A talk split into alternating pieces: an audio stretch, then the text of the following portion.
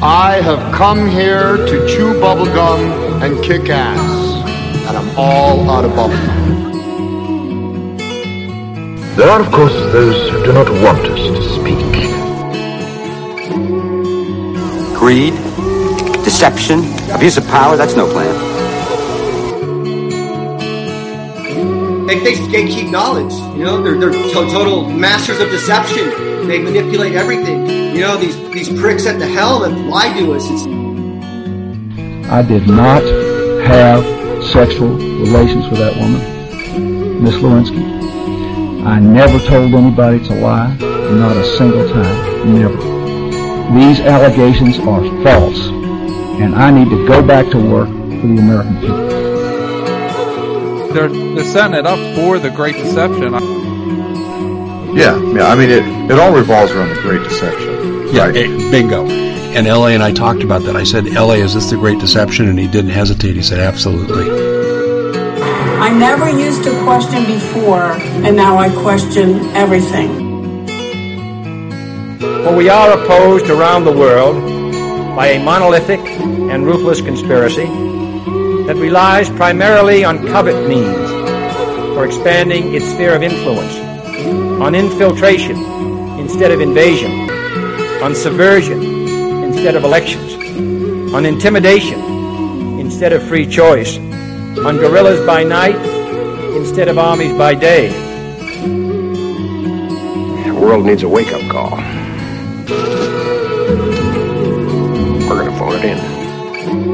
And welcome to the Great Deception Podcast. I'm your host, Matt. Thanks for joining me. We are back, and we are getting ready to get back into the old world. Uh, and, and we're going to do this for a couple episodes now. Um, I got a couple things in the works that I've been looking at lately that are real interesting, and I think I want to share them with everybody. And we're going to get into a little Tartaria tonight, both in the Russian version as well as possible Tartarians in Western United States. And this book that we're going to talk about tonight is The Little Description of the Great World. It's the fourth edition from sixteen twenty-nine. Um, it's an interesting book. There's, and I'll show you a little bit here in, in a second, but first and foremost, I want to thank the newest patrons. We have two this week. We have Leslie and Leanne. Thank you both very much. I appreciate your support and your contributions to the show. It helps. Um, and with, just to let you guys know, I'm in the process of moving, and uh, in the new place, the internet is terrible. So I am working with the landlord to try and get it upgraded so that we can have good Zoom productions and, and good show and good upload speeds and things like that. So your contributions help take care of that stuff, uh, and all sorts of books and cool stuff that I'm getting for the show, and, and stuff that I'm going to be sharing with everybody too on the, on the Patreon. So guys, if you're not there yet, uh, patreon.com slash the Great Deception Podcast. I got three tiers out there. Anything is greatly appreciated. Um, and we also have a our first uh, Patreon patron get-together on uh, Friday, August twenty-sixth. We're going to have a little call um, where we can go over whatever you want. It's not going to be recorded. It's not going to be video. It's not going to be posted anywhere. It's just between us. So I'm looking forward to that, guys. So hopefully you all can make it. And we will be doing that, like I said, uh, Friday the twenty-sixth. Um, so we got that going. Now, here's something. While I was going through this whole little description of the great world and started thinking about Tartaria again, one of the things I started thinking about, I started looking back at the War of eighteen twelve. Right? And we talked about that in the episode that we talked about the Buffalo Massacre. And we mainly talked about the War of eighteen twelve in America. And what did we come across there? Basically, that was the French and the Americans annihilating natives, pushing them west. So if we look on this map here, and, and for those that are just listening, what we have up here is basically a, a China-centered map Okay, so on the to the left of the map is Africa and Europe. In the center is China, India, Australia. To the right of the map is North America and South America. So if we look to the right of the map here at the United States and Canada, basically what we're eighteen twelve was in the U S, they were pushing from east to west, getting everything out, whether across the East Coast, down the eastern seaboard, down to Florida, and pushing out west and trying to get rid of them, trying to corner them, right? Taking away their land, piece by piece, battle by battle, bad treaty by bad treaty. But then on the on the other side, over in Europe, what do we see? We see Napoleon. And what's he doing? He's pushing east. Okay, so we have on the American side, we have pushing west. On the Russian side, we have them pushing east. And who are they pushing? Well, some would say, and the speculation out there is Tartaria, right? This was the last move to eliminate the remnants of the previous civilization, the death blow, so to speak, to the previous great civilization that some would say was Tartaria, or that concept of Tartaria, if you want to think of it in a bigger sense. And I'm, you know, I'm, I'm starting to think about it, and it makes some sense. Now I have to do some more digging into this, but it's something that's interesting. And, you know, if anyone finds anything on it, I would love to dig deeper into it. And that's what we're going to get into tonight is, again, a description of Tartaria, Tartarians, the land, the people. Where were they located?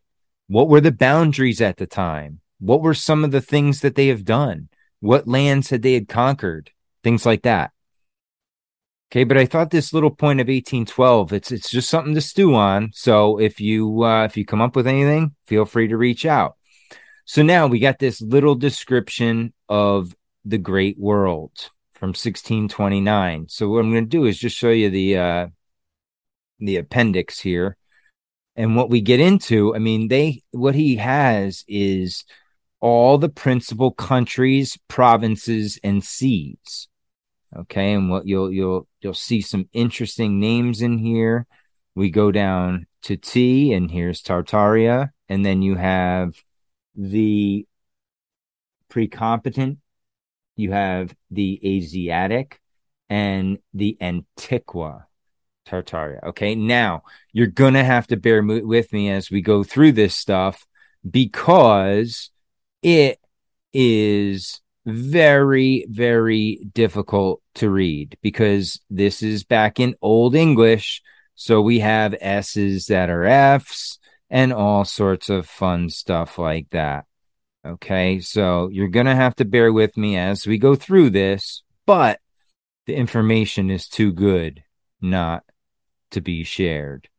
So let me just find it here. We're getting there rapidly. So we are on Tartaria.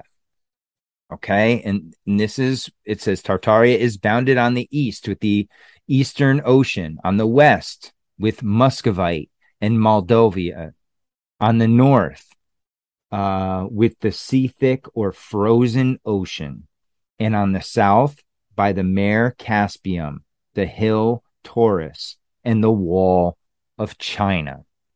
This country extend in in uh, itself from the east to west five thousand four hundred miles, from north to south three thousand six hundred miles. So we're talking about a, a large, large area of land here. This country was old, known by the name of Scythia, whose inta- inhabitants, uh, the posterity of Magog, the son of Iophet, called the first Magogans, afterwards Sethis, or Sethis, their first king. Uh, the overall inhabitants, as well M- Mela hath them, were first Aphrodite's men, who rejoined most of their parents, uh, rejoiced most of their parents' deaths of whole heads, trimly and wrought, and rounded with gold, they used to make their carousing cups. So now you have Agartheri, who used to paint themselves, every one where the noble he was, the more deformed and stained, for which cause he have conceded, uh, own, and have drawn their original from hence. Then you have the nomads, who, having no houses, used uh, theirs to abide the longest. Okay, where for, let me move this over so I can actually see the writing here. Sorry, guys. Where the fodder for their cattle was best, for which once consumed, they departed. Okay, so they were nomads. That's by the name. The Asiatica, who were very valiant, but with barbarous, were barbarous and inhumane, using their wars to drink the blood of him who they first slew, even if it, uh, even as it distilled out of his wounds. So these guys are savages. Then you have the Geloni, who used to apparel themselves with the skins of their enemies' heads, and their horses with the skin of their bodies. Wow, that's some savage stuff. The Nuri of Huin, uh, believe it who list. It is reported that they could turn themselves into wolves and again refuse their true being. Think about that. These, they're saying these people are shapeshifters. They could change into wolves. Okay, the country, by reason of the many rivers running through it and sometimes overflowing it, it was very abundant in grass, but in fuel deficient, that their fire was made of bones instead of wood.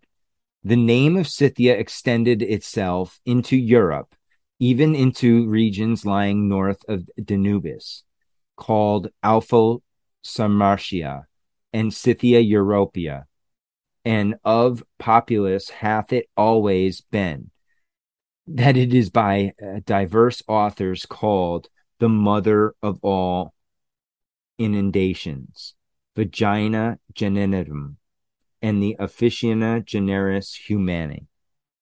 From hence, indeed, Huns, Hercules, Franks, Bulgarians, uh, Saracens, uh, Suez, the Burgundians, the Turks, the Tartarians, the Dutch, the Cimbers, the Normans, the Almains, the Ostrogoths, the Tigorians, the Lombards, the Vandals, the Visigoths, have swarmed like locusts round about this ball, and spoiled the fairest provinces of all.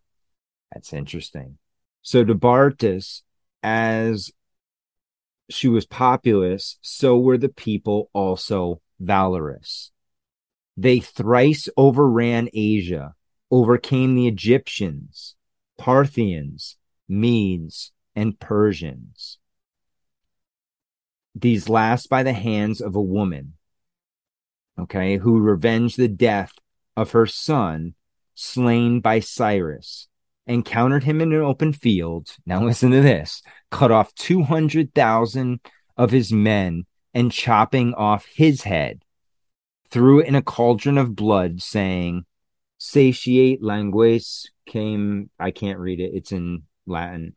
Darius, the successor of him, either to revenge his overthrow, or to get his reputation, or to requ- uh, requite a former incursion of the people into Asia in the time of Cyaxares the Mede, which before have mentioned entered with a huge army, but with little armor, or with little honor, I should say, and less safety, as shall anon perceive. These were only armies that in those times were brought into Scythia. No uh, potentate after, let's see, after this daring to enter the country in a hostile manner. So then you have a list here of seventeen kings of Scythia. Okay, and on this, in the seventeenth, it says, in whose time the Persian king Darius, leading an army of seven hundred thousand men was vanquished by the Amazons, Hyrcanians, and other nations of Scythia. The whole narration is thus. Darius, on the causes late, uh, la- lately mentioned, intended an exposition into Scythia, from which neither the example of Cyrus nor the reason could dissuade him. For his better journeying, he built a bridge over the Thracius Bof- uh, Bosphorus uh, and, and the outer Ister, about a place where he parteth the Bulgaria and Moldavia. So he built a bridge in between Bulgaria and Moldavia. To the keeper's last bridge, he left a cord, having it sixty knots, willing them every day to untie one of them. And if he returned not till the knots were untied, he licensed them to depart. So he gave them basically sixty days. And he says, if I'm not back in sixty days, you guys can leave. This done, he marcheth up into uh, the country, the Scythians still flying before him and leading him into the most desert and un, what is it? unvictualled parts of the region. When they had him at this pinch, they sent him uh, to an, they sent to him, okay, an ambassador with a bird, a mouse, a frog, and a handful of arrows. And this is the ultimate shit talking back in the day, okay? Okay, so bidding the Persians, if they could, to read the riddle, and departed. So Darius uh, had conjectured that the Scythians had submitted themselves by delivering into his hands earth, air, water, and arms, hieroglyphically specified in the present. But Gaborius, one of the seven princes, gave this interpretation. O ye Persians, unless you can fly like a bird through the air, like a frog swim through the water, or like a mouse make your way under the earth, ye can be uh, you can by no means escape the Scythian arrows. How do you like them apples? That's some trash talking right there. So unless you can do those things, you're screwed. We're going to kill you. Indeed, this commentary agreed best with the text. For the Scythians following him, or rather uh, driving him before them, uh, cut off many thousands of his army. There were divers of other kings of Scythia, besides those of whom...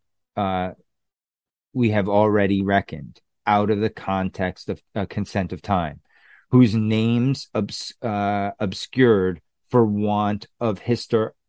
He says historiographia. And now and then the name of Scythia is extinct. So he's saying these people erased the name Scythia from the books. There was a long controversy between the Egyptians and this people for antiquity. So the Scythians and the Egyptians were battling for antiquity, which was last pronounced to belong to the Scythian with this verdict. Okay, and again, it's in freaking Latin. Scythium gens semper antiquissima. Okay, and it says Anarch- Anarxis, the philosopher, was of this country.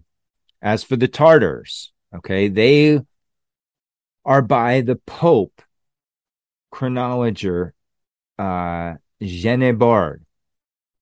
Okay, so they are be, said to be the offspring, uh, offspring, offspring of the ten tribes, who Salmanasar led away captive, and that especially for three reasons. The first is that the word Tartary, by which name saith he they rather ought to be called than by that of Tartary, uh, signif- signifieth in Syriac and Hebrew tongues a remnant. To this answer, that the name of this people is derived from the river Tartar, as some, or uh, fro the region Tartar, where the first dwelt, as most think, and the gain through uh, through the Hebrew word signify a remnant, yet it cannot be properly applied to the Tartar, who so infinitely exceed the Jews, that they cannot be thought to be a remainder of them. He allegeth for proof that this people use circumcision, the character that the Jew of the Jewish nation. To this we reply that circumcision was common to many people besides the Jews, as to the Egyptians, the Ethiopians, and so on, and rather as a national custom than a religious ordinance. So he's saying, you know, they claim, oh, because they were circumcised, they were part of the ten tribes. And they're saying, no, other other countries did that at this time. And that, okay, so it says, and again, the Tartars cannot be proved to have received circumcision before they received uh, Mahu. I don't even know how to pronounce that. There is brought to confirm this opinion a place of Erdrus, chapter one, three library, where it is said that the ten tribes, that they might be better keep God's statutes, passed over the river Ur, uh, passed over the river Euphrates, and after the journey of a year and a half, came into the land of Asareth. This we resell by showing the impossibilities, for the Tartars, when the name was first known, were more were, were mere idolaters, had no remembrance of law, observed not the Sabbath, nor any points of Jewish religion. And so the ten tribes retired not hither to keep God's statutes. So they're saying that, yeah, that these are not the ten tribes. And then we go, okay, so what do we have here? Can we slide this up? Yes. The Euphrates lieth quite west of Assyria, and those places to which Salmanasar are transplanted the Israelites, and so it could not be passed over the journey towards the north. Okay, so he's saying in three, it is very improbable that the ten tribes should either be so simple as to leave Assyria, where they were peaceful, peaceably settled, or so valiant as to force passage through those countries of Scythia, which neither Persians, Greeks, or Romans were able to withstand. So he's saying right here that, you know, why would they leave the comforts of Assyria and go through Scythia when no one with bigger armies than them had made it through Scythia? But of this people in their beginnings and empire, more anon. For their persons, they are generally swarthy, not so much by this uh, heat of the sun, own sluttiness, ill-flavored, thick-lipped, uh, slit-nosed, broad-shouldered, swift of foot, laborious, and vig- uh, vigilant, vigilant? I guess it's vigilant, yeah, they spell things differently. Barbarous euchre, wherein behavior, especially in the Antiqua and Asiatica. In the religion, they are some pagans, some Mohammedans. So they're saying that some of them are Islam. They follow Muhammad. The women are, are suitable to the men, wanting and scorning moaning, adorning themselves with gewgaws of copper, feathers, and Latin. Tartaria is now usually divided into several provinces. Okay, so you have the Precopensis, you have the Asiatica, Antiqua, Zagathi, and the Cathaya, Cathay. Okay, so now we're going to look at the Precopensis. Tartaria Precopensis containeth all Tartaria, uh, sure, son of, I don't know, and Asiatica on the banks of the Tinus. The chief cities are Precops, one, okay, where the whole nation is called Precopensia. The Krim, the ancient feet of Tartarian rulers, whence they were named the Krim Tartars. Then you have the Ozakau, the redefiance of the present princes. The Kafa, anciently Theodosia, a town of great traffic, which Muhammad a great took from the Genoa. So you have the Tartarius were the first placed in this country by uh, Bido or Rodeo, a brave captain which subdued all Muscovia. Okay, so this is saying he came in and took over all of Moscow or Mus- Muscovia. Okay, Muhammad the Great contracted with them a league that the Tartar should aid the Turks on all occasions with sixty thousand men, and those demand no pay, to require which the Tartar is to succeed to the Turks' empire if at any time issue uh, mail should happen to fail. After this covenant, the Great Turks used, um, as they still do, to send the new elected Sham a banner as a token of his appropriation of their election. Okay, so the, they're basically saying the Turks have to approve the election of the Sham. Cham. Okay, so we have the uh, Tartaria Asiatica called Muscovicia. Muscoviticia. And what is that? Desorta. Sometimes Sarmatia, uh, Sarmatia is Asiatica. So you see Sarmatia. Um, it's situated on the banks of the river Volga. Okay, and if you remember our episode that we did on the Romanovs, that's where we said, you know, the Tartars were a lot on the Volga. And account it to great misery to stay longer in a place than the pastures afford meat for their cattle. For this reason, they sow no corn, making horse flesh their chief food, either warmed a little at their saddle bow or roasted in the sun, and used to drink sour uh, marca milk. They live together in troops, which they call hordes, and in their journeys and removes to and fro, they observe the pole star. Okay, so they observe the stars. Of these hordes, the more inclinable to civility are them of the Astrakhan or the Khasan, who live in houses, sow corn, and build definable or defensible towns, which good orders have been but uh, of late used, since they were made subject of the Muscovites by the valor of Basilius and his son uh, Ion B- Basidius.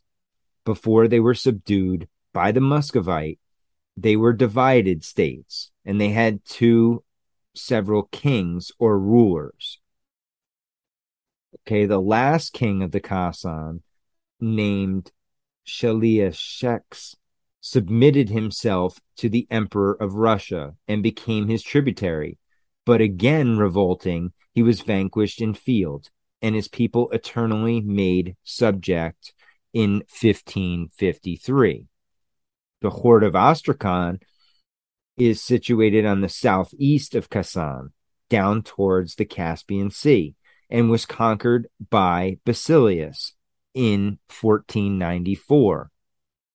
Next to these, the principal horde are uh, Zavol and Noihan Zavol, called the Great Horde, or the Horde of the Zavolhen. Okay, they lieth between the Volga and the Ayakachi, as it is more the mother of the rest. Okay, it had a particular king till the year fifteen oh six, when the Kham of Precopensis subdued them, but they discontently, bearing the yoke, gave them Basilius fair opportunity to bring them under the empire of Muscovy, which accordingly he did. So Noihan called the horde of the Noian Cephas the most northern horde of all, in half the most warlike people. They were first governed without any king, after the manner of Venice, but at last the country was divided between three of the most potent among them. Now they are again united under one prince or duke, who is tributary of the Muscovite. Okay, so we're starting to see there's, what do they do? They start to divide and conquer, and that's how they break up these people. The chief cities are Kasan, Noihan, good luck with this one, Sharayachik, I have no idea, Astrakhan, and nigh unto which is Selimus the second, received a memorable overthrow of Basilius. Okay, between the country Precon- Precopensis and Muscovia live the Mardwits, a Tartarian people which participate all of all religions, being baptized like Christians, circumcised as the Jews and the Turks, and worshiping idols like the pagans. So you're starting to see, guys, there's a variety of religion here too. There's not one unified religion among the Tartars. It's it's separate. And this sounds an awful lot like the natives here in America. If we start making comparisons, that there were all these different groups that managed themselves. Some came together and formed coalitions, but for the most part, they just wanted to keep to themselves and manage their own little areas as they felt. But there's constant skirmishes from the sounds of it, constant battles for the territory, constant battles for the leadership. So now let's look at Tartaria Antiqua. It is the old habitation of the Tartars, from whence they disperse themselves like a violent whirlwind over Europe and Asia. The people are just of the same life and condition with them of the Asiatica. This country lieth far, farthest north, extending beyond the polar circle, and butting onto the frozen ocean. And though vulgar lie either uh, in skin tents or under their carts, yet have some so uh, some few cities. As one, they have Chorus, famous for the sepulchre of the Tartarian Khams. So you're looking, I, I would love to see this church. Then you have uh, Karakora, which the Jing- Chinggis was first saluted emperor. Then you have uh, Chinchitalas and Companion. These cities belong to the kingdom of Tenduk. The people uh, here of account it is a great honor to have their wines and sifters, uh, their wives and sisters, I should say. S's and F's are killing me. At the pleasure of such as they entertain. And when upon command, Magog, they had for three years uh, abstained from the beastly practice. They obtained the restitution of it again upon a protest, uh, protestation that they could never thrive since they left it. So I guess there was some, sounds like some um, superstition there.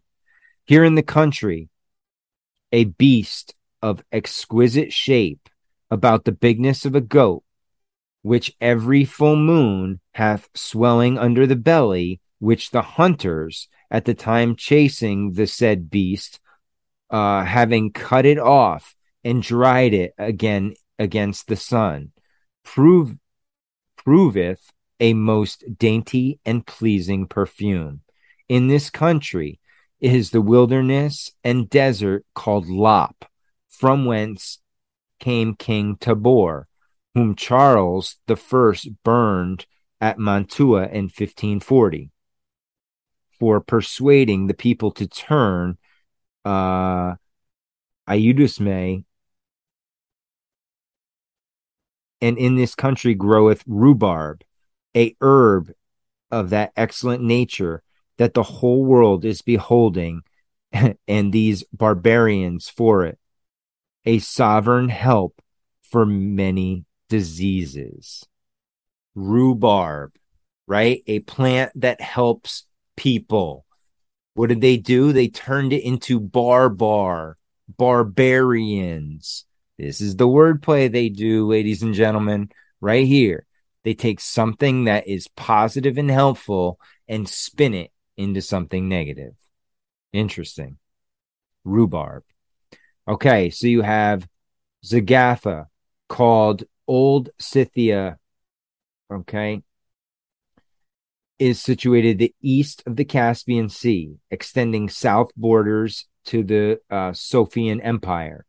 It comprehendeth a pro- the provinces of Bakaria, Sogdiana, Margiana, Turkestan, and Zagashia. Okay, so we have Magiana lies south to Zagashia and north to Hyrcania. The chief cities are one Indian, very interesting, called once Alexandria Margiana, a town of Antiqua Sodor, king uh, of the Syria, Syria fortified with a strong wall. Then you have two. You have Marin, nigh unto which uh, Ismail Sophie overthrew the Khan of Tartary. So you have Sogdiana, lieth west of Bactria, the chief cities of Oxiana, seated on the river Oxus. And then you have Maruca. So this is very interesting, guys. We have Indians and Maruca. Think about how that ties to America. Alexandria Sogdiana, built by Alexander, as going towards India. Here also stood the time of Alexander, the strong and famous city of Cyropolis, a, uh, built by Cyrus, fortified his borders against the Scythians.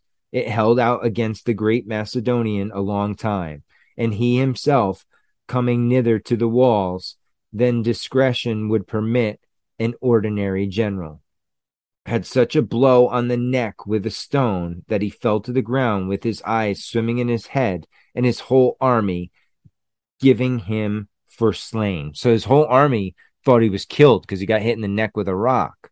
But reviving, he tooketh the town by a mine and leveled it to the ground. These two countries, called uh, Giselbas, from the green tur- uh, turbans of the people. So he just basically, he got hit in the neck with something, so he burnt the whole two cities to the ground. So you have Bactria. It lies to the east of Margiana and Sogdiana. Now it is called Chorazan. These Bactrians are by Curtius said to have been people very cruel, always in arms, resembling much the Scythians, whose neighbors they were, and which was uh, their gravest virtue. Okay, nothing so effeminate as their lords of uh, as their lord the Persians. Over these Bessons, uh, Bessus was captain, who so valiantly betrayed Darius, and by the Spitamenes served with the same sauce, who delivered him unto the power of Alexander, and he into the hands of the hangman. The chief cities are Agasius, one of the most pleasant cities of the east. You have Chorazan, which uh, whence cometh the name of the whole region. You have Budasan, formerly Bactria, in the time of the Assyrian monarch Nins. He reigned in the first king of ah, Zoroastrius, who is said by some to have invented astronomy. And you get into that gets us into Zoroastrianism too. Okay.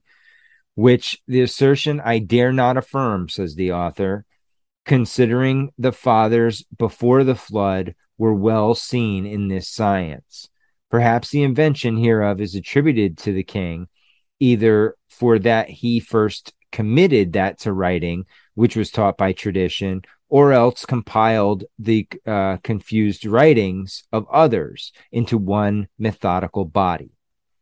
Against him, Nins made war, but was uh, for, forced to fly with the loss of a hundred thousand Assyrians, and having again repaired his army. So he loses a hundred thousand. He comes back. He encountered uh, Zorastris, f- slew him, and united the Bactria to his monarchy.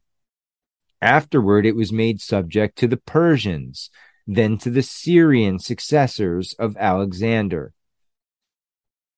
till the year of the world thirty-seven twenty, in which time Theodates, uh, one was but governor of a thousand cities and towns. So think of this, this dude was a, the governor of a thousand cities and towns, by which we may guess the former uh, population, assumed to himself title of king, which he honored continued in his family till the year thirty-seven eighty-six. So for about sixty-five, sixty-six years, they had the throne of this area.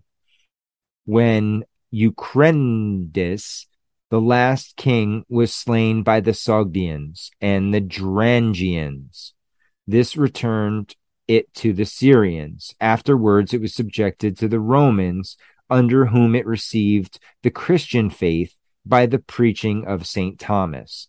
Together with the other two provinces, the Persians, the Saracens, and now the Tartars have been successfully their lords. So they say that now the Persians, the Saracens, and the Tartars have all ruled over this region. Okay, now this is an interesting when we get into Turkey. Turkestan is the country where the Turks first inhabited before their eruption into Armenia. The chief cities are Galba and Osara. That this people took the name Turks, either from the Teucri, that is the Trojans, or from Turka, a town of Persia, is frivolous to affirm, considering that long before the Turks had any commerce with the Persians, uh, its Pomp- Pompamins Mela placed Turka and Thrishagada together in this tract. And as for their uh, descent from uh, descent from the Trojans, I hold it so vain that it needeth no uh, consultation. The first time ever that this people took on the military any military employment was in the reign of the Emperor Mauridus, about the year six hundred, when they were uh, disconcerted by Chagunis, or captain of Sham of the Avarice, another Scythian nation, of whom we have before spoken in the Hungary chapter. Okay, this their second expedition, at it was as it was more necessarily hunger forcing them to it. Okay, so they started getting starved out. Now they have to push on a second time. So it was also more prosperous, stating them in a great part of the greater Armenia in eight forty-four. And what they have since done, we have told you there. So if you want to learn more, we got to go to the Hungary chapter. Okay, so now we got to get to Zagashay, an, another name giver to this day to all the province lieth east of the Mare Caspian, and to the north, uh, north to the other provinces. It took its name from the Sakates, a noble man of the Tartars, to whose care this part of their new empire was committed. To him succeeded Og, who was the father of Tamerlane, who by marriage of the daughters um, of the hire of Genocham obtained the Tartarian Empire. So Tamerlane, guys, for any of you that haven't looked into Tamerlane, this dude was a badass, okay? He subdued the Egyptians, the Syrians, the Persians, and the Turks against um, the whole unfortunate king Bayezid the First. And he conducted an army of seven hundred thousand fighting men and won a famous victory of his enemy. He terrified the Muscovites and frightened the put, uh, Puissant king of China, and dying, divided the empire among his sons, who lost it as in as short a space as their father conquered it, nothing remaining subdued, of which Tamerlane was not possessed before a warlike expedition into those countries. So Tamerlane, guys, he had Egypt, Syria, Persia, and Turkey. Think about how far the Tartarian Empire went at this time. The chief cities are Bokhara, the, feet, uh, the seat of the provincial governor. So you have Samarkand, which gave both a cradle and a grave to mighty Tamerlane. This city he enriched with all the treasure and spoils of his manifold victories, and in one influence to speak uh, the rest, sent hither from Damascus only eight thousand camels laden with spoils and the choicest movable goods. From Tamerlane, the great Moguls were descended. This town was originally called Marakanda and was a Spitamenes, who, having delivered Bessus into the hands of Alexander, afterward revolted from him, made good against the Macedonians. Okay, so you have uh, Menedemus with thirty-eight hundred men besieged it, but Spirimenes, uh, prevailing, slew Menedemus and twenty-three hundred of his thirty-eight hundred soldiers, and then fled into Bactria, where he was slain by his wife and his head presented to the conqueror.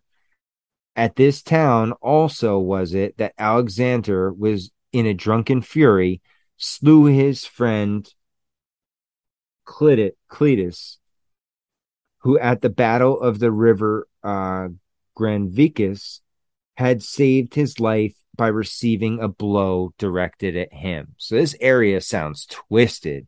Not only does this guy get slaughtered in here, but this is the same town where Alexander killed his best friend in a drunken stupor. Okay, I mean, it's just unbelievable what's going on here. So now let's get into, we have Cathay. It is bound on the east with the Oriental Ocean, and on the west with the other Tartarian provinces. On the north, with the Scythian Sea, and on the south with China. This is thought to have been the ancient habitation of the Ceres, who, being excellent in the weaving of silks, which they made fine wool growing leaves of trees, occasioned all silks to be Sarika. It is said of this people that they have neither these nor thieves nor whore among them. So these are very upstanding people, very pure people.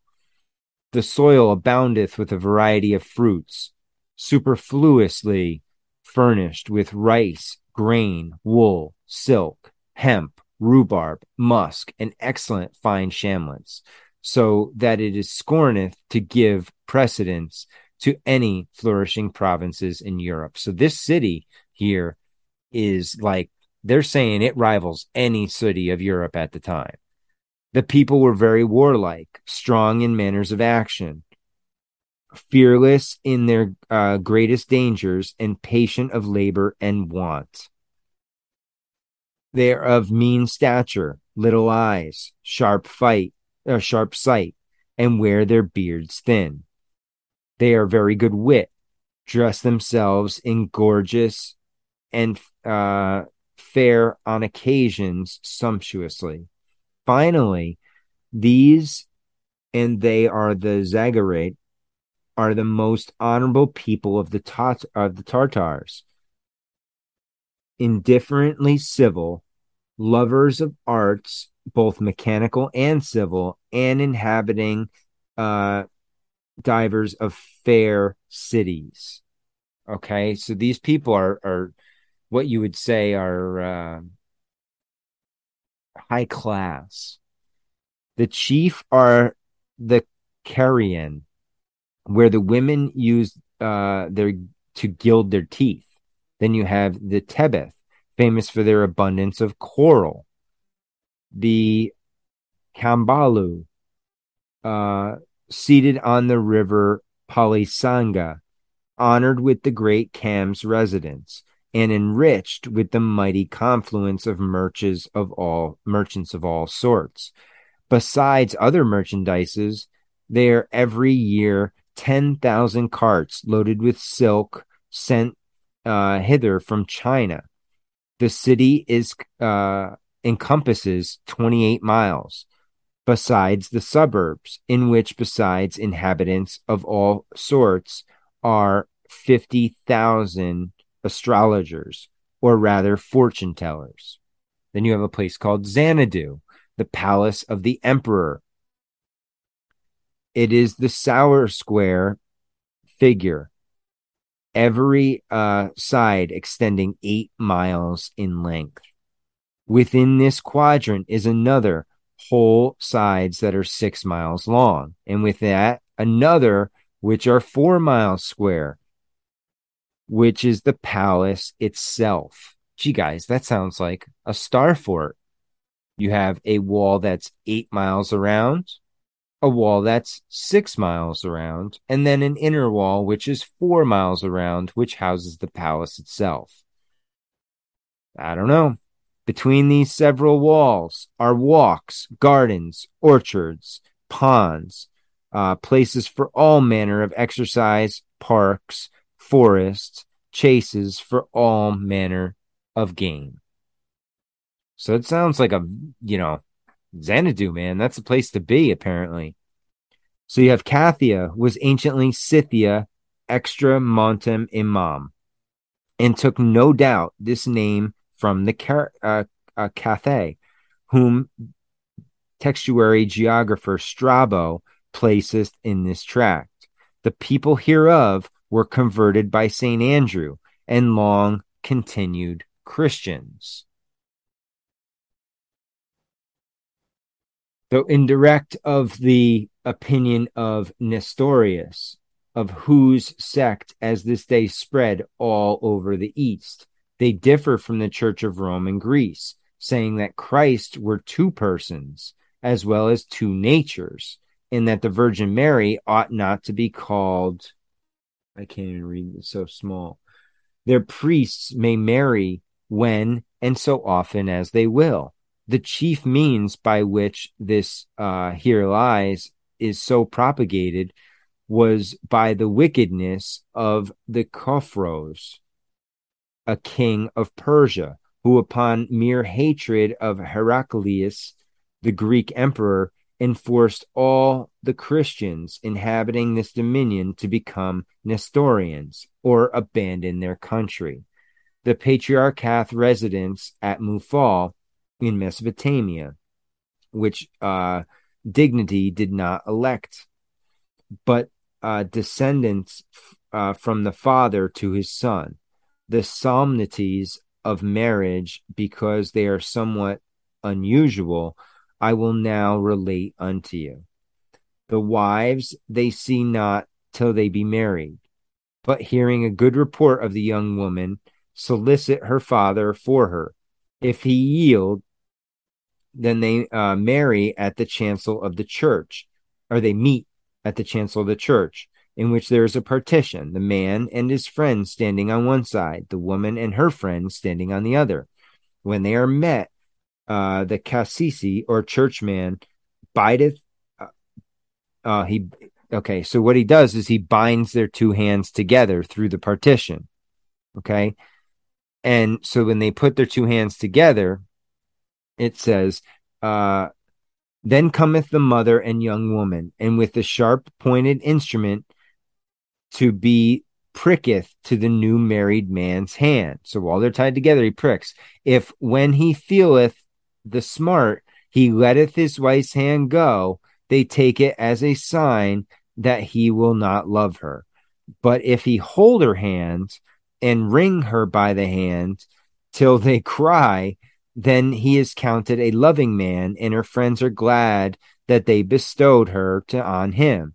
After the marriage consummate, if a male child be born unto them, the father lo- loses his own name and is called by the name of that of his eldest son. As if the father's name be Moses, the son's name be Joseph.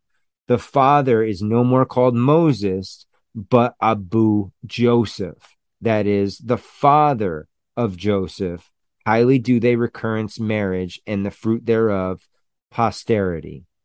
The people of this country enjoyed all the immunities of good subjects under the Nestorian king of Tenduk, to whom they named the Prester Jobu, more rightly belongeth than to the emperor of Habisa or Ethiopia interior. The last of these kings of Tenduk was Uncham, who was using indirect dealings towards the Tartars, uh, a base and obscure people, provoked them now to leave his neighborhood and seek new inhabitations to turn their whole forces against him, whom they easily vanquished and made Chinggis their captain of Tenduk. It is recorded that Chinggis, before he joined the battle with Uncham, consulted his divine astrologers of the success. They, taking a green reed, cleft it uh, asunder, writ on the one name Chinggis and Uncham on the other, and placed them not far asunder. Then fell they to reading the charms and conjurations, and the two reeds of fighting in the fight of the whole army, Chinggis' reed overcoming the other, whereby they foretold the joyful news to the victory of the Tartars, which accordingly happened. And this was the first step by which that its safe and beggarly nation began to mount unto the chair of the empire and sovereignty, whereas they had before uh, lived like beasts, having neither letters, nor faith, nor dwelling, nor reputation, nor valor, nor indeed anything befitting a man. Okay, so now we're going to look at the great Khams of Tartary. Chinggis, Uh, Kenshu, Chinggis, or Chinggis was made king of Kham, or the Tartars. Uh, he subdued Tendok and, and the Kathai, changing the name of the Scythians and Scythia to Tartarians, or Tartaria. Okay, that's power move right there. Akucham Kham, or Hoket, succeeded in his time. The name Tartar was first known in Europe in twelve twelve, in which year uh, they drove the basically the Poles from the banks of the Euxine Rib Sea.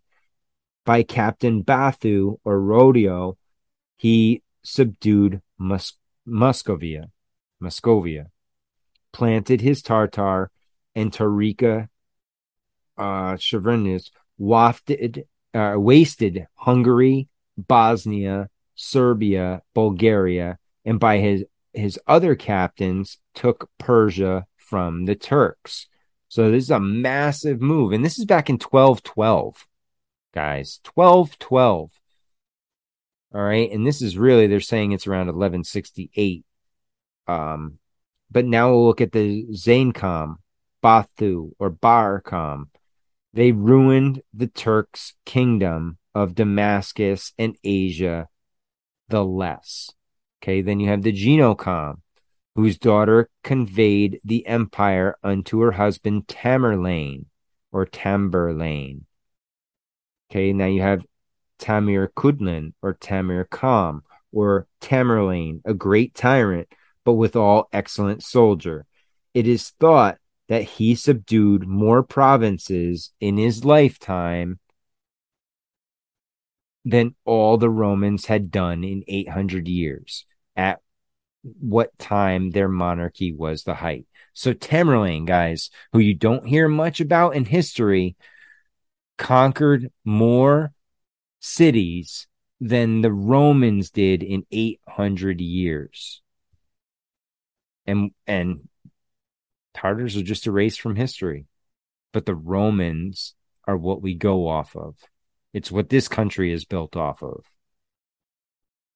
Then we have the Mango, to whom the Khitan, uh, an Armenian prince and chief compiler of Tartarian history, went for aid against the Caliph of Babylon.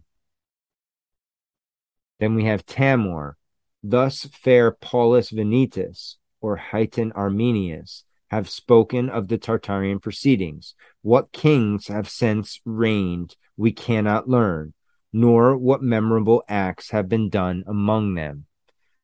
The great distance of countries and difficulty of journey have hindered further discoveries.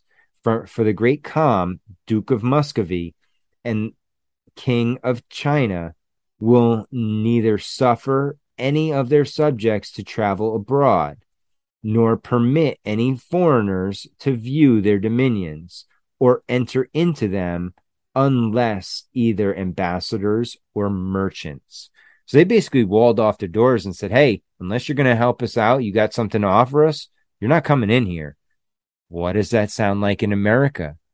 Sounds like west of the Rockies, right? Why do we not know? Why weren't those areas able to be mapped?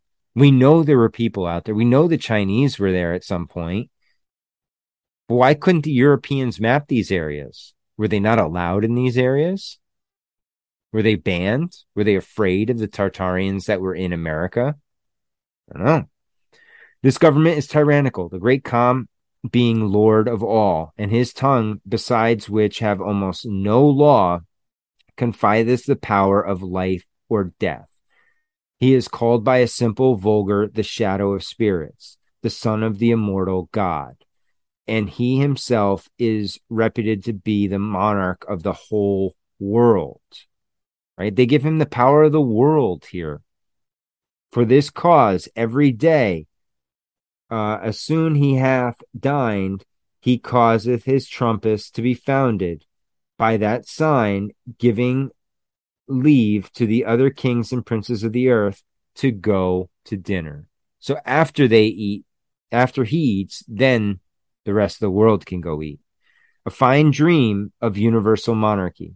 At the death of the Kham, uh, the ch- the seven chief princes assembled to crown his son, whom they place on the black coarse cloth, telling him, if he reign well, heaven shall be his reward.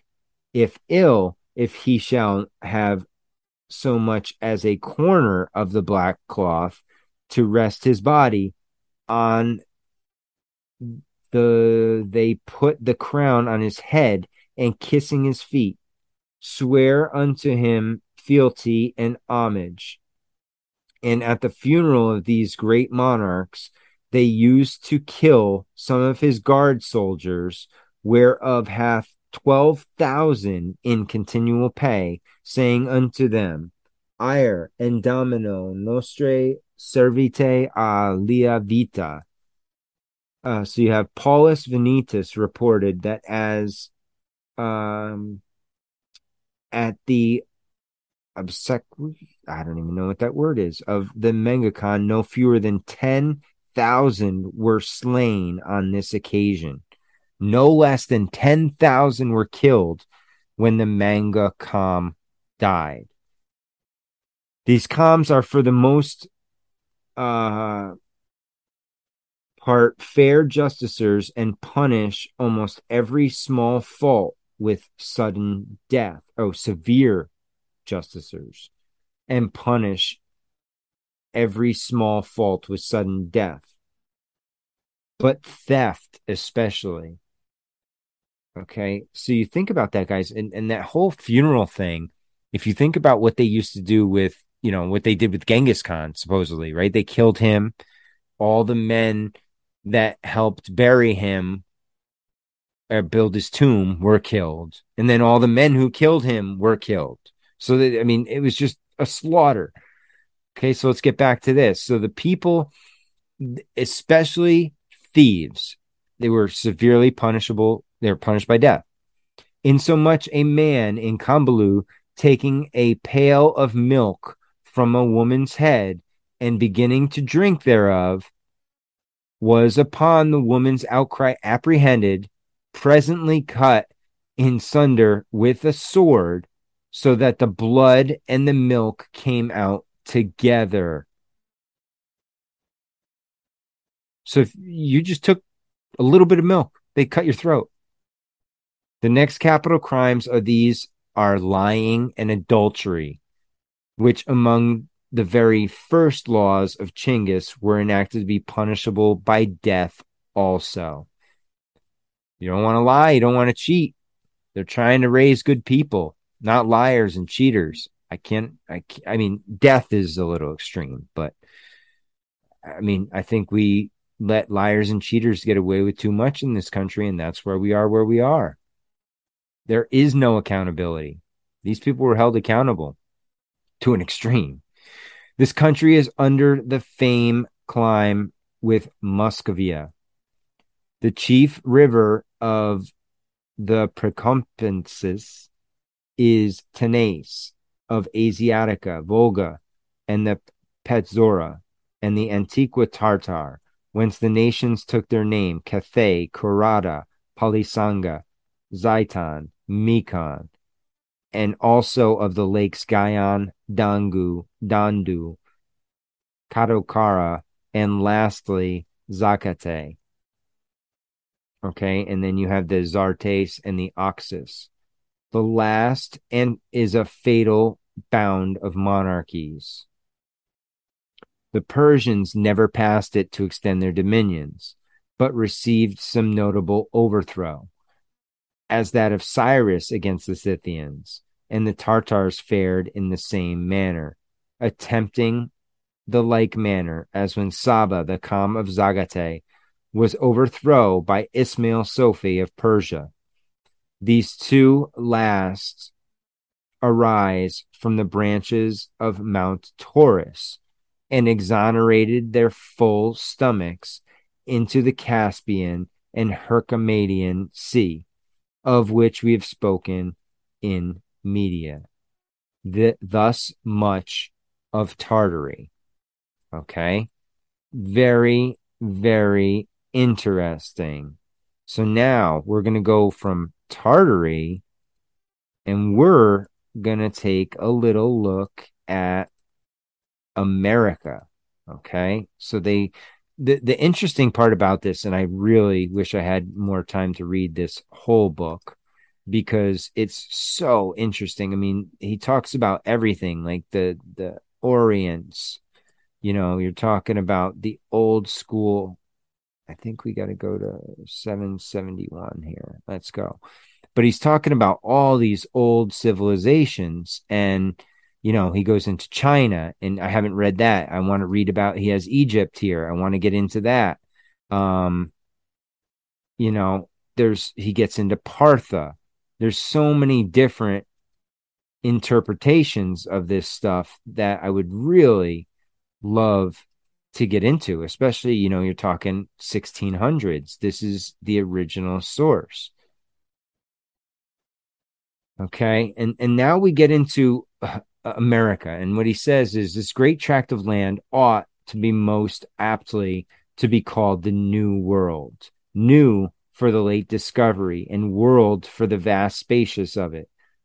The most usual, and yet uh, somewhat improper name is America. And he says it's because Americus Vespucius discovered it. Again, not true. And so we're going to get into that a little bit, but I'm not going to get into the nitty gritty with this. But what I wanted to get into when he gets into America is we get over here, and he says, at the first arrival of the Spaniards in this country, they found the people without all manner of apparel, not skilled in agriculture, making their bread of a kind of root called maize, a root wherein uh, is a venomous liquor, not inferior to the most deadly poison. But this juice uh, they crush out, and after having dried it and prepared the root, they make bread of it. They worshipped um, what's it say? Dive, devilish spirits, whom they call Zemes, in remembrance of whom they continually cert, uh, they kept continually certain image, as it were, made of cotton wool, like our children's babies. So they had these little idols, like little dolls of their gods, their spirits. To these they uh, did do great reverence, and supposing the spirit of their Zemes to be in them, the devil, to blind them more, to blind them the more, would make these puppets to seem the to move and make noise. So it's almost like these people become possessed, these animals. They stood also in great fear of them, for their wills were not fulfilled. The devil straight executed vengeance on some of the children of this blinded and infatuated people. They thought the Christians to be immortal, wondering at the mass sails and tacklings of their ships, themselves knowing no ships, but huge troughs made of some great-bodied tree, right? They don't know of ships, but they make like canoes out of trees. But this opinion of the Christians' immortality continued not long, for having taken some of them, they held their heads under water until they choked, by which they knew them to be mortal. That's one way to find out. They were quite destitute of all good learning, reckoning their uh, their times by confused observation of the moon, and strangely admiring to see one Spaniard know the health and affairs of another by a letter only.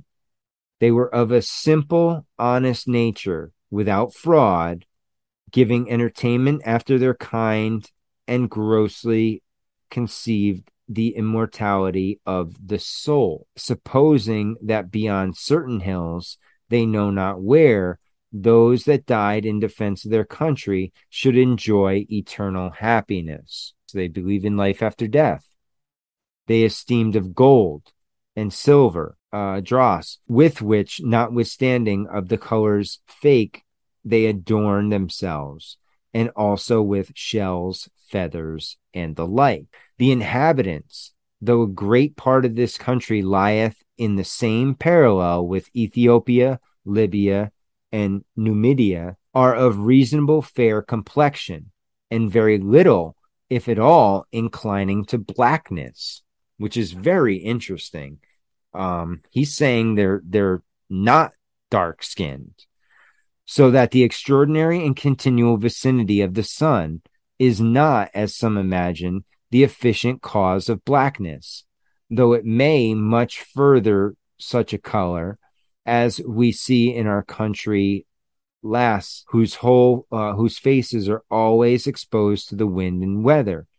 Other more wise in their own conceit, though through this conceit know no confederate, plainly conclude, what is it, generative feed of the African to be black, but of the Americans to be white, a foolish supposition, and convinced not only out of experience, but natural philosophy.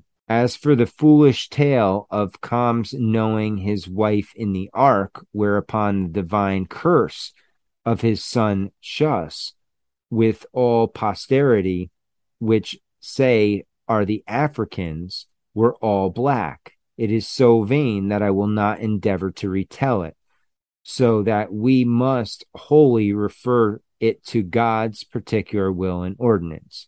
They are without question the progeny of the Tartars, which may be proved by many arguments, some negative, some also affirmative. The negative arguments are, they have no relish or resemblance at all of the arts, learning, and civility of Europe.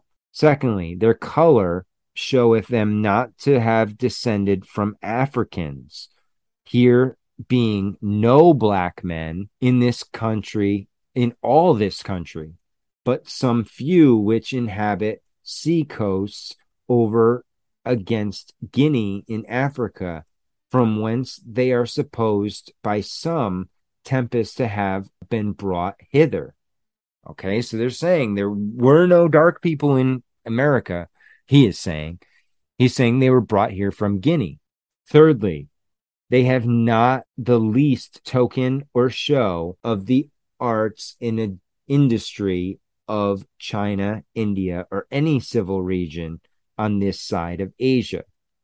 The affirmative arguments prove first that they came from Asia, next in particular from Tartary. So he's saying there is no doubt that they came from Asia. He said they came from Asia first, but particularly they came from Tartaria or Tartary. That they came out of Asia is more manifest in that the west side of the country towards Asia is far more populous than the east towards Europe, of which there can be no reason assigned, than that these parts were first inhabited, and that from hence the rest was peopled.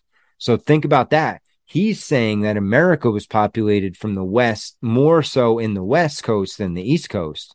The history of America wants you to believe that the east coast was populated and then they went west, which is, I mean, this is totally contra- uh, contradicting the whole narrative that we've been told. And this definitely makes sense if you think about it. I mean, there there had to be people in, in this country. There, there, it wasn't like every other country in the world was populated, but America was empty. It was just these savages running around and fighting and living in teepees and shit. No, it, it, there was definitely Asians here. There was Chinese here, Tartarians, as they're saying. Next for the next, the idolatry of this people and the particularities thereof. There's incivility and barbarous properties tell us that they are most like the Tartars of any. Secondly, the west side of America, if it be not co- uh, continent with Tartary, is yet defined by a very small strait, as it may be perceived in all our maps, and Cardus as also a description of these countries, so that there is unto these countries a very quick and easy passage. So he's saying there's, you know, the Bering Strait. There was a land bridge between Russia and America, and they could come right across very easily, he's saying. And thirdly, the people of Kivara, which of all the provinces of America is the nearest unto Tartary, are said to follow the whole course of their life, the seasons, and the best pasturing of their oxen, just like the Scythian nomads or Tartarian hordes, an evident argument in their descent and original. So that's that's where I'm going to cut this off, because I really, I think we got our point across here that, again, let's look at this. Let's go back to the map and look at the land bridge here. Now, this is what it's like today. If we go back to older maps, that bridge, that land was connected. That was thicker. This passage was made thousands of years ago, not just fourteen ninety-two when they came to this side of the country, the eastern side. The western side, west of the Rockies, was populated prior to Columbus. Okay. Now we look at, I love looking at the World's Fairs. And one of the things I'm starting to believe with the, some of these World Fairs is not that these were great American cities, but these were old world capitals that were being displayed. Their style was being displayed for the last time. They're being shown a mix of the old world and the new world. So what we're starting to see, guys, and what's leaking out more and more day by day, the history and the real, some of the real ideas behind Tartaria. And we're starting to see that if you look at this map, they came, they took over Turkey. They took over the Persians. All right. So they, Tartar, Tartaria went from most of Europe. They didn't get all the way supposedly out to France, but I, what made them, where did they stop? Okay. We can't really tell, but they, they had all of this area. They conquered India. They conquered China at times. We have Mongolia, right? That was conquered. Kazakhstan. This is all part of the Tartarian Empire. And you could, some like Fomenko, say that the east, the western part of the United States and Canada and Mexico was also part of that empire. And so we go back to how I started this show. If you think about it now, you think about what we just read and heard about what Tamerlane did and what all these other, I mean, these, the Tartars must have pissed off a lot of people. And so if we think about it, right, and we're we're talking about, so we're thinking about this and what we're trying to see here, we look over here, okay, we have Napoleon, France, right, on the edge, the outermost edge. He's kind of the last land before you get to the Atlantic. So if the Tartars are, you know, thinking about pushing this way, well, he's going to say, okay, we're going to go this way. We're going to push back. We're going to come through Europe. We're going to come through Russia. We're going to go right to Moscow, right? Think about that. Napoleon did not go up to Saint Petersburg. He didn't go to the Russian capital. He went to Moscow.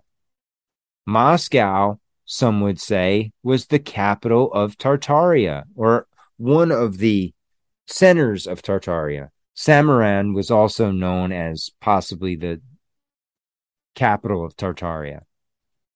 But when we look at this, you know, we look at this map, it's starting to make more sense. If Napoleon's going to push east and push all these Tartars out here, well, w- what do they have to do over here? They can't just have them all come across the land bridge and set up shop in the Western North America. We got to get rid of them here too. Make it so that they're they're gone. We're going to pinch them out. And that that is seemingly more and more plausible to me as we go through this.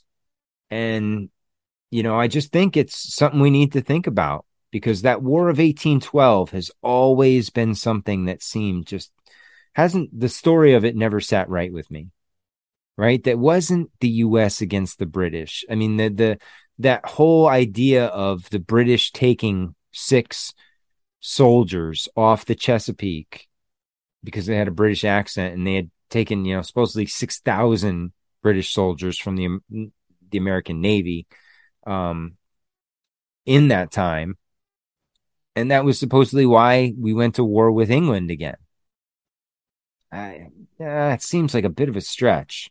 And if we're going to war with England, then why are we going west to fight the natives?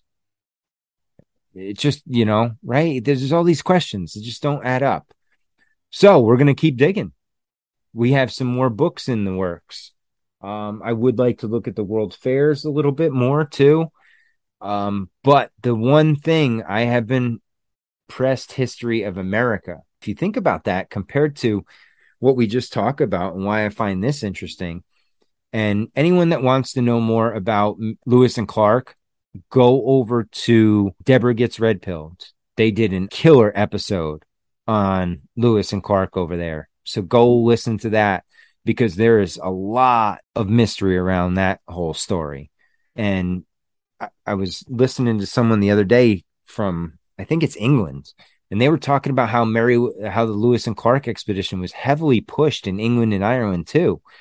You're like, well, if it was false, you know, why? Like Meriwether Lewis committed suicide by two gunshots to the head. That makes sense, right? Why was Meriwether Lewis murdered? What did he see on that trip west? What was in his journals? Why were pages of his journals ripped out? It's part of the mystery, guys. It doesn't fit his story, so they have to change it. All right. I have a bunch of books I'm looking at like this, because we're going to get back into America, the old world, get into some architecture again. Um, I want to look at, I, I got a, another one. I just ordered uh, a book yesterday. It should be here in early September, that we're going to get into um, Carnegie a little bit, and the Rockefellers and their influence in possibly rewriting history and and writing it for this new great reset of the Industrial Revolution. Now, another great show. Go check out Archaics. Okay. Jason Brashear over at Archaics on YouTube. He's got a video that talks about from eighteen ninety to nineteen twelve. It's possibly the last reset. Go check out that video. Awesome work. And and he does a lot of great work over there too on, on different timelines, on different theories, alternate history theories. So go check him out as well. And again, I'm going to keep pushing, guys. Go check out The Dangerous World. My man Ryan's doing great work. Wicked Planet. Ron and Buckley are killing it over there. My man Andrew at uh, Politics and Punk Rock. We got, uh, I can't forget Sam at According to Sam. He's killing it over there with the with the current events and all the madness that's going on in politics. And then you have, guys, there's just so many people doing some good work right now. Now, the other person I cannot leave out is my man, Randy, Random Randy at the Red Thread Podcast. He's been killing it lately with old world stuff, mining.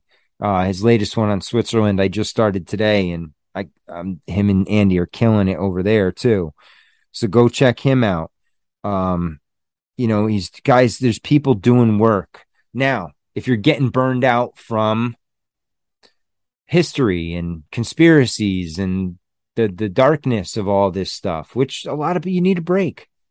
I've been doing some shows with my man Bob over at the Hidden Pod. Go check it out. It, we got uh, it's called A Break from the Abnormal. Okay, it's a little series we're doing one a month where we have people on and we talk about no conspiracies. Talk about life. Talk about our background, you know, stuff we're into, stuff we got into as kids and growing up. And uh, so there's those. And then Ryan on the Dangerous World feed is doing the Conspiracy Break Room. And I just did an uh, episode with him on that. So go check that out. That was a lot of fun. We talked about like my childhood and growing up and shit I was into as a kid and the uh, dysfunctional, functional family that I grew up in. And uh, it's a lot of fun, man. If you want to get to know a little bit more about me, that's a good way to do it. Go check out those two podcasts. And then, uh, guys, we got Monday Night Master Debaters.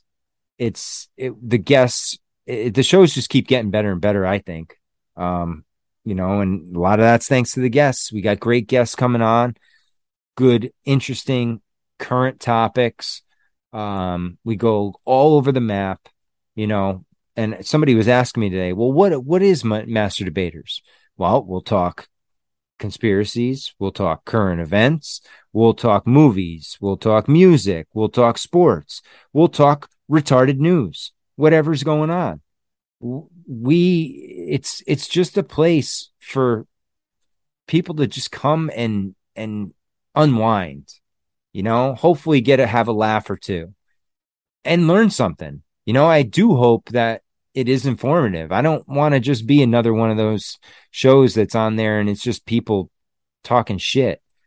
You know, you, you hear a lot of that these days. It's just the same people making the rounds and telling the same story over and over again. And it's like, all right, is there anything more to you than that story? And that's what Master Debaters is. Nobody pre- nobody preps. You just come on. And wherever the conversation goes, the conversation goes. And we've had some good ones. So go check it out. Like I said in the beginning, Patreon. You want to watch the videos of the Monday Night Master Debaters where we show clips and stuff. Go join the Patreon. Patreon.com slash The Great Deception Podcast. We're going to start adding more on there. I'm going to start putting all these uh, extra podcasts I'm doing with Bob on there. We're going to put, uh, I'm putting books out there. So like the book, this book will be out there on the Patreon. If you want to go download the P D F, uh, I guys, I'm trying to, to share as much information as I can with you all for those that want it. And if there is anything you want, hit me up. I'm starting to download a lot of P D Fs to start a nice little digital library in the event that something happens. And as we've seen, they, they're starting to erase history, guys. They're changing the definitions of words.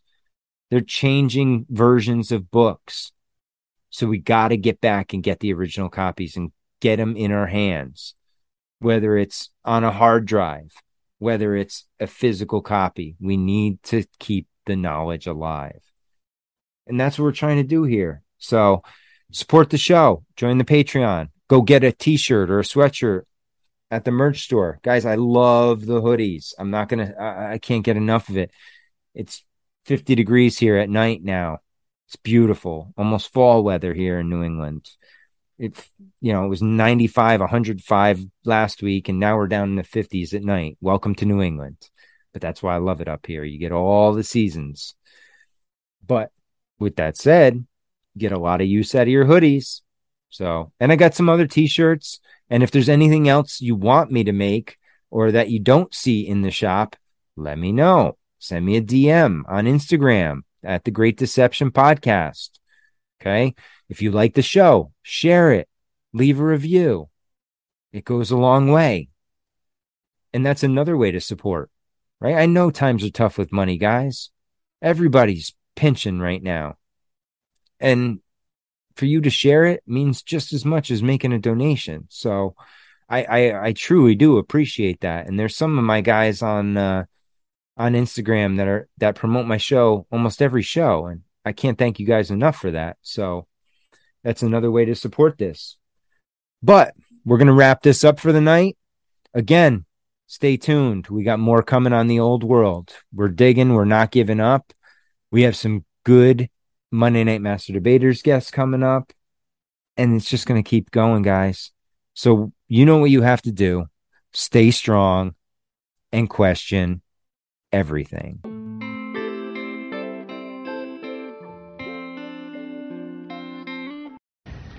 A vital element in keeping the peace is our military establishment.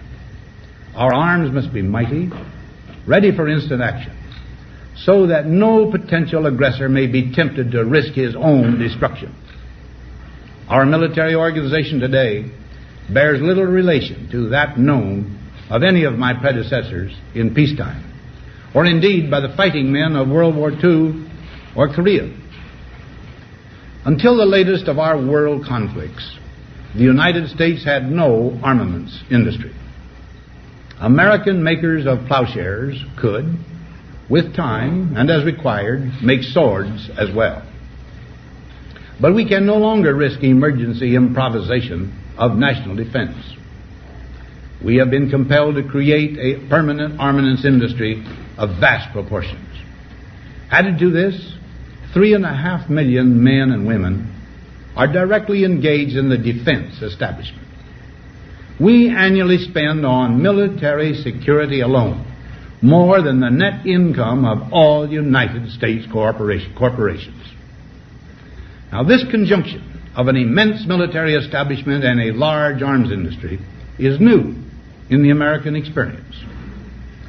The total influence, economic, political, even spiritual, is felt in every city, every state house, every office of the federal government. We recognize the imperative need for this development. Yet we must not fail to comprehend its grave implications. Our toil, resources, and livelihood are all involved. So is the very structure of our society.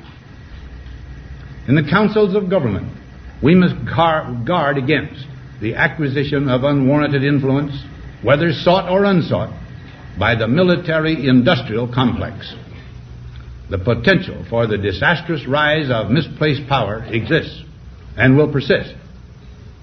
We must never let the weight of this combination endanger our liberties or democratic processes. We should take nothing for granted. Only an alert and knowledgeable citizenry can compel the proper meshing of the huge industrial and military machinery of defense with our peaceful methods and goals, so that security and liberty may prosper together.